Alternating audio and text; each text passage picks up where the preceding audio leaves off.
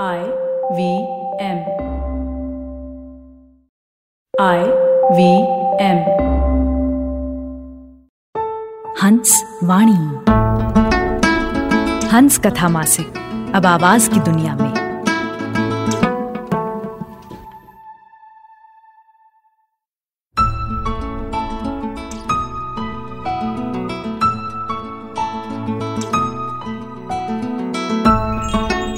आप सुन रहे हैं हंसवाणी पेश है श्याम जांगिड़ की कहानी, नवल काका, जिसे आवाज़ दे रहे हैं जश्न कलम के कलाकार राजेश कुमार।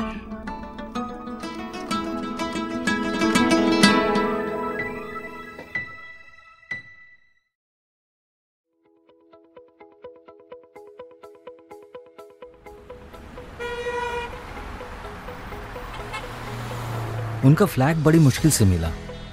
टैक्सी वाला ही नहीं, मैं भी परेशान हो गया। पता तो सही बताया था नवल काका ने, पर सड़क किनारे लगे प्लॉट नंबरों वाले बोर्ड पर किसी ने इश्तहार चिपका दिया था, इसलिए गाड़ी आगे निकल गई।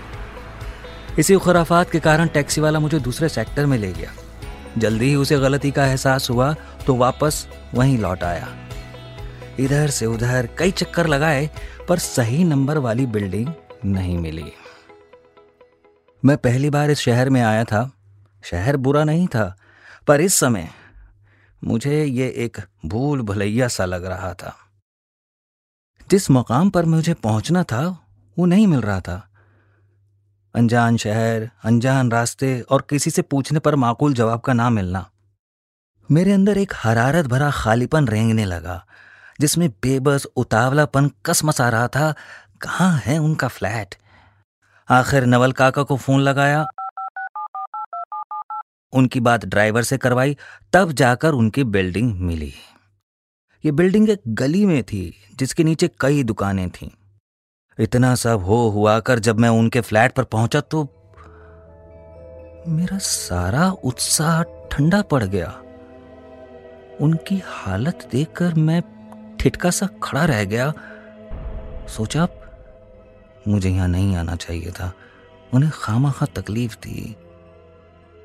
नवल काका पिछले दिनों गाँव आए थे। ठीक से तो याद नहीं, पर महीना, डेढ़ महीना तो हो ही गया होगा। वे जब भी गाँव आते हैं, हमारे यहाँ ही टिकते हैं। कई बरस हुए, गाँव में उनका अपना कोई पुश्तैनी मकान नहीं रहा। अपने दोनों बेटों की पढ़ाई और उनकी दूसरी मांगे पूरी करने में उन्होंने गाँव का सब कुछ बेच बाच दिया। दो एकड़ का खेत और तीन पक्के कोठों वाला मकान। कुल यही तो था उनके पास। पहले खेत बिका, फिर मकान।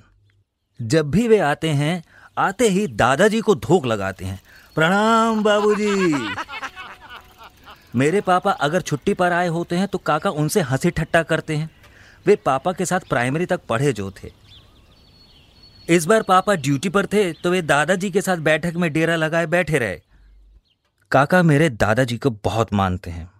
दादाजी ने ही अपने एक पहचान वाले सेठ को कहकर उसकी मिल में काका को चौकीदार की नौकरी दिलवाई थी। ये नौकरी उस समय दिलवाई थी जब काका के परिवार की हालत खस्ता थी।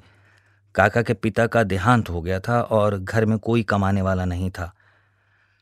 नवल काका इस एहसान को कभी नहीं भूले। उन्होंने दादाजी को सदा पिता समान माना। नवल काका मिलनसार और संबंधों को निभाने वाले व्यक्ति रहे हैं। गाँव में उनके ताऊ चाचा के परिवारों में जब भी कोई शादी गमी होती, वे बिना नागा चले आते हैं। गाँव के प्रति एक मोह है जो उन्हें खींच लाता है, वरना उनके बेटे यहाँ से जाने के बाद कभी नहीं आए। मुझे याद है, तब मैं मिडिल में पढ़ता था। दादाजी काका को समझा रहे थे, नवलिया, तूने खेत बेच दिया, अब घर मत बेच। घर रहेगा तो बुढ़ापे में आकर तुम दोनों धनी लुगाई यहाँ रह लोगे। बावले, घर तो पुरखों की धरोहर है। बाबूजी, दोनों बेटों ने मेरी नाक में दम कर रखा है। जिद पकड़ी है। हमें भी यहाँ शहर में घर चाहिए। गाँव वाला घर हमारे किस काम का? वहाँ हमें जाना नहीं, फिर क्या करोगे उस घर का? क्या साथ ले जाओगे? मैं क्या करूँ बाबूजी? अब की बार वे अपने चाचा के पोते के विवाह पर आए थे।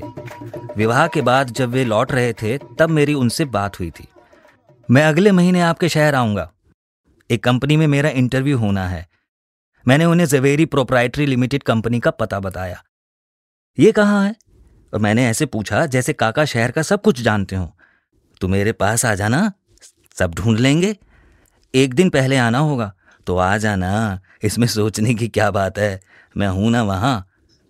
उन्होंने खुश होकर बड़े आत्मविश्वास से कहा और उन्होंने अपने फ्लैट का पता और फ़ोन नंबर दिया। अरे, इनका फ्लैट दूर पड़ रहा हो तो किसी होटल में ठहर जाना, अपनी कंपनी वालों से पूछ लेना, सब बता देंगे। होटल में रुकने की क्या ज़रूरत है बाबूजी? मेरे पास आ जाएगा? नवल काका शायद इस सेवा के अवसर को खोना नहीं चाहते थे। उनका फ्लैट तीसरे माले पर था। यह चार तल्लों वाली पुरानी इमारत थी। लिफ्ट ना होने के कारण मुझे जीना चढ़कर जाना पड़ा।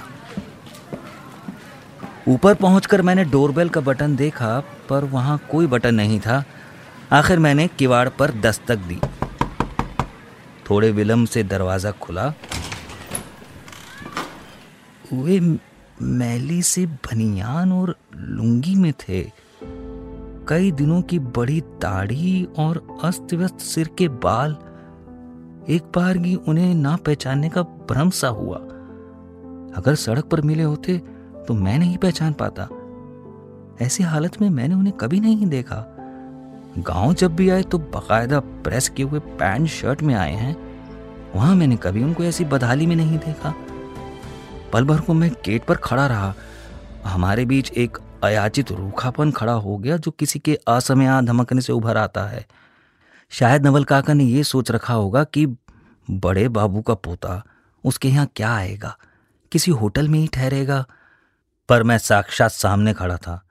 उम्मीद थी कि मुझे देखते ही नवल काका खुशी से उछल पड़ेंगे, लेकिन वे तो भाव शून्य मूर्तिवत खड़े थे।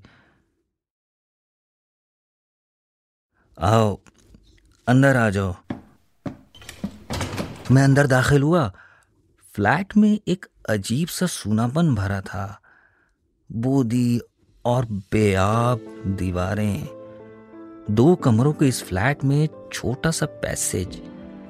जिस कमरे में वे मुझे ले गए, उसमें एक पुराना सिंगल बेड लगा था, जिस पर एक मैली सी चादर बिछी थी।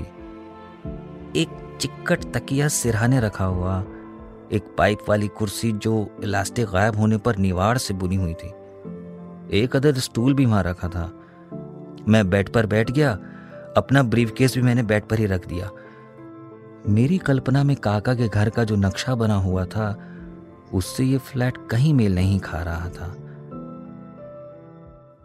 मैं आता हूँ। वे किचन में चले गए और काफ़ी देर तक नहीं आए। मैं उनके कमरे का मुआयना करने लगा। दीवार पर एक गोल घड़ी जिसमें ग्यारह बजकर बीस मिनट का समय था। यानी घड़ी बंद थी। खिड़की के शीशों में दो जगह गत्ते फंसाए हुए हैं। दूसरी तरफ़ साईं की फ़ोटो वाला कैलेंडर, जिस पर किसी जनरल स्टोर का नाम छपा था। शायद ये किसी परचून की दुकान का गिफ्ट होगा, जिससे काका सौदा सुल्फ लाते होंगे। एक चार फुट ऊँची बूदी सी लोहे की शेल्फ, जिसका रंग उड़ चुका था। बेड के सामने एक छोटी सी मेज पर कपड़े से ढका पोर्टेबल टीवी रखा था, जो शायद फ़िलहाल उपयोग में नहीं था। मुझ पर एक उदासी तारी हो गई। ये उदासी कमरे में थी या मेरे भीतर? कुछ नहीं कह सकता। नवल काका बड़ी सावधानी से चाय का एक कप पकड़े कमरे में दाखिल हुए। लो। काका, एक ही क्यों? मैंने अभी पिए और वो उस निवाड़ से बनी पाइप वाली कुर्सी पर बैठ गए। मुझे अजीब लगा, दो जनों के बीच जब एक कप से स्वागत हो तो अटपटा लगता है। ये तो गले उतराई वाली मेहमान नवाजी हुई। काका तटस्थ बैठे थे और मैं चाय पी रहा था। क्या ये वही नवल काका हैं जो गाँव में आते हैं? वहाँ ये कितनी बातें करते हैं और यहाँ चुप बैठे हैं। मेरा जी मूंझने लगा। मैं यहाँ क्यों आया? उनका ये फ्लैट ढूँढने में ही टैक्सी वाले ने तीन सौ रुपये ऐंठ लिए। इससे अच्छा था किसी होटल में रुक जाता। पर यह महानगर मेरे लिए अनजान था। सोचा काका यहाँ अरसे से रह रहे हैं। इनके यहाँ जाने से सुविधा रहेगी। लेकिन इनके पास आकर मैं उल्टा दुविधा में फंस गया। अब कहीं दूसरी जगह जा भी नहीं सकता। काका के इस व्यवहार ने मुझे रहस्य के गुंजलक में उलझा दिया। वे इतने उदासीन और चुप क्यों हैं? ये जावेरी प्रोप्राइटरी लिमिटेड का ऑफ़िस कहाँ है? आपने पता लगाया? पता लगा लेंगे। और खाली कप लेकर किचन में चले गए। वापस आकर उन्होंने अपना वो लोहे का शेल्फ खोला, उसमें रखे अपने पैंट, बुशर्ट निकाले लुंगी खोलकर बेड पर फेंकी और पेंट पहन ली। बुशर्ट पहनकर कपाट पर पड़े कंगे से अपने खिचड़ी बाल काढ़े। आओ, पता लगाते हैं।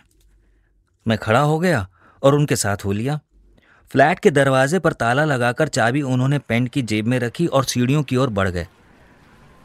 बाहर ढलते सूरज की तिरछी किरणें इमारतों के ऊपरी तल्लों पर सुस्ता रही थीं। काका बिना बोले फुटपाथ पर चलते रहे, मैं उनके पीछे पीछे रास्ते में रुककर वे जवेरी कंपनी का पता पूछ रहे थे, पर किसी ने नहीं बताया। कई तो ऐसे मिले जो बिना सुने आगे बढ़ गए। एक डेढ़ किलोमीटर भटकने के बाद मैंने काका से कहा, ए काका, ऐसे पार नहीं लगेगी। टैक्सी कर लेते हैं। देख लो। मैंने एक टैक्सी रोकी और उसे कंपनी का नाम पता बता दिया। करीब पाँच किलोमीटर दूर वो कंपनी ऑफ़िस मिला। टैक्सी वाले ने डेढ़ सौ रुपया ले लिया। टैक्सी से उतरकर मैंने काका को वहीं रुकने को कहा और मैं ऑफ़िस के अंदर चला गया। रिसेप्शन पर पूछने पर संतोष हुआ कि ये जवेरी प्रोपराइटरी लिमिटेड का मेन ऑफ़िस है, जहाँ कल मेरा इंटरव्यू होना है।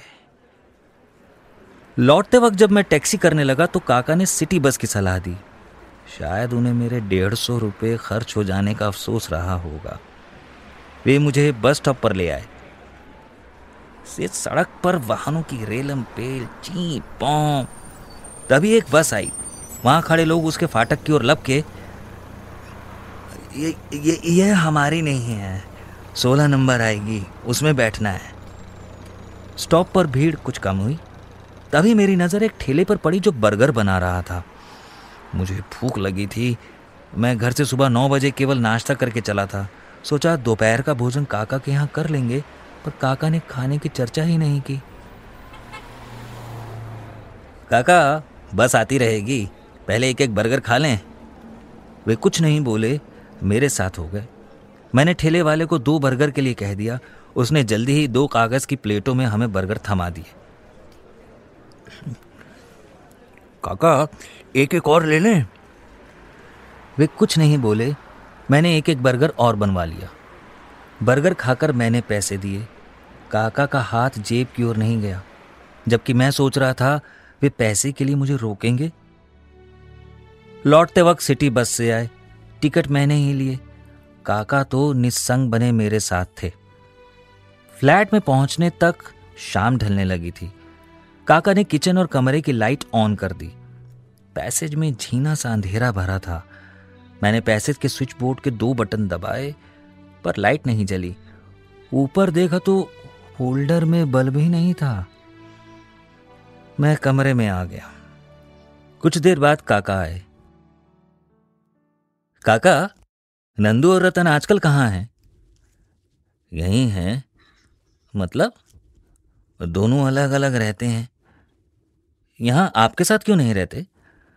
भाई फ्लैट छोटा है, दोनों के बीवी बच्चे हैं, कैसे पार लगे? पहले तो रहते थे, आपने ही बताया था एक बार। हाँ रहते थे, पर तुम्हारी काकी के जाने के बाद दोनों चले गए। कमरे में उदासी तैरने लगी। काका का मुरझाया चेहरा लटक गया, वे फर्श ताकने लगे। घुटनों पर दोनों कोहनियाँ रखकर वे कुछ ज़्यादा ही झुक गए। वे कुछ छुपा रहे थे। मैं उठकर पैसेज में आ गया, लेकिन कमरे की उदासी मेरे साथ बाहर आ गई। पैसेज में टहलने का उपक्रम सा किया, टॉयलेट जाने की इच्छा हुई, दूसरे कमरे के बंद दरवाजे पर नज़र गई। उसके कुंडे पर दो ताले लटक रहे थे।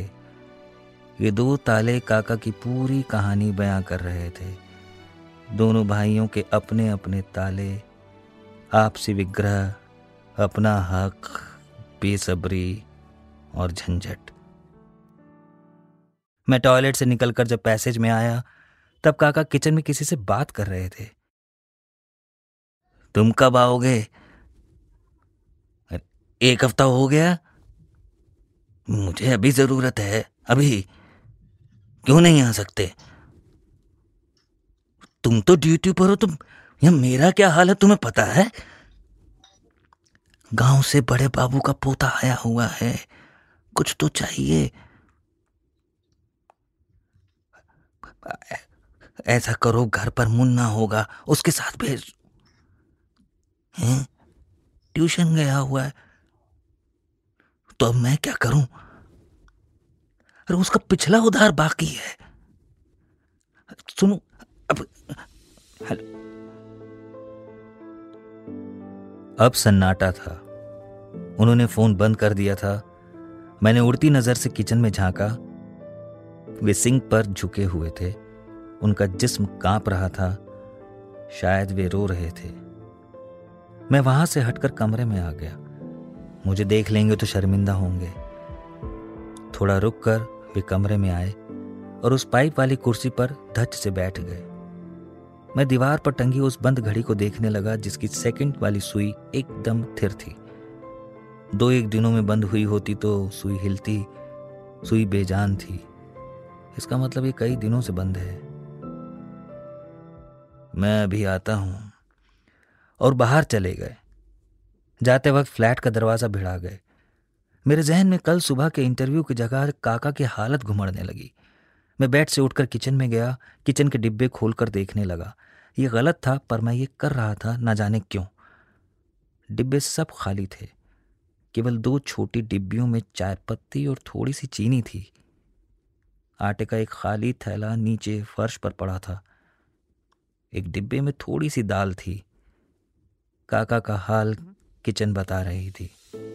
कैसी दयनीय स्थिति में जी रहे हैं काका। वो काका जिसने अपने बेटों का भविष्य सुधारने के लिए गाँव का सब कुछ बेच दिया, खुद जीवन भर फैक्ट्री की चौकीदारी करते रहे। मैंने कमरे में बैठकर अपना पर्स खोला, उसमें जो था वो गिना। लेकिन अफसोस, मेरे पास इतना पैसा नहीं बचा था कि मैं काका को कुछ देकर घर लौट सकूँ। अब मैं अपने आप को कोसने लगा। मुझे यहाँ नहीं आना चाहिए था। घरेलू भावुकता में बंधा यहाँ क्यों चला आया इनकी गुदड़ी उधेड़ने। काका नीचे से एक दूध की थैली और एक लिफाफे में थोड़ा सा कुछ लेकर आए। जीने की सीढ़ियाँ चढ़कर आने से वे हाँफ रहे थे। वे सीधे किचन में गए, फिर मेरे पास आकर अपनी उसी कुर्सी पर बैठ गए।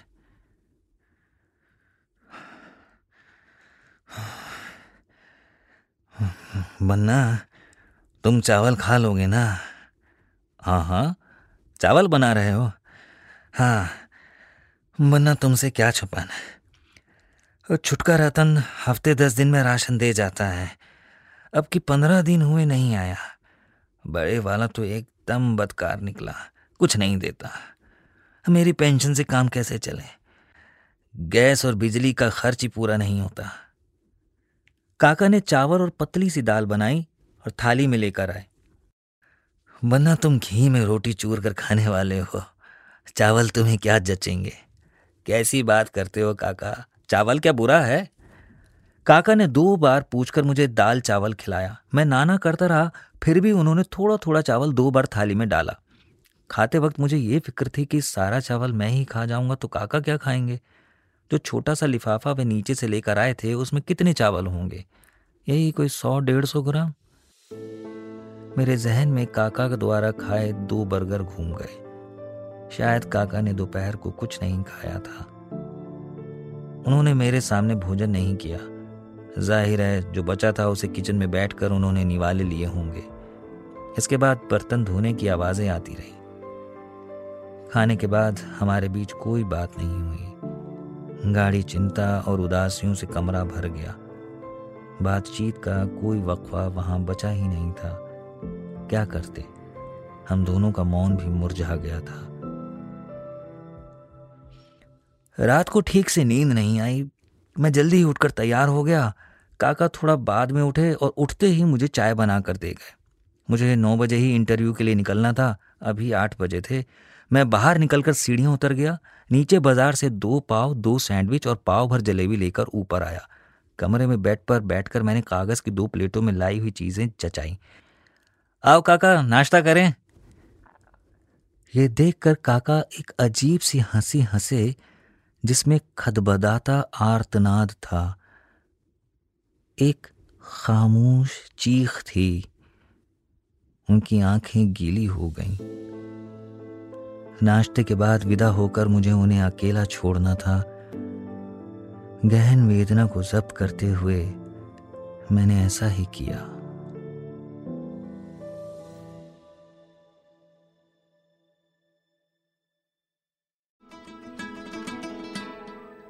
आपने सुनी जश्न कलम के कलाकार राजेश कुमार की आवाज़ में श्याम जांगिड़ की कहानी, नवल काका। ये कहानी हंस पत्रिका के मार्च 2021 अंक में प्रकाशित हुई थी। सुनिए हंस वाणी को हंस हिंदी मैगजीन डॉट इन पर या IVM पॉडकास्ट ऐप और वेबसाइट पर या फिर अन्य पॉडकास्ट ऐप्स पर। आशा है इस नए सफ़र में हमें आपका प्यार और साथ मिलेगा।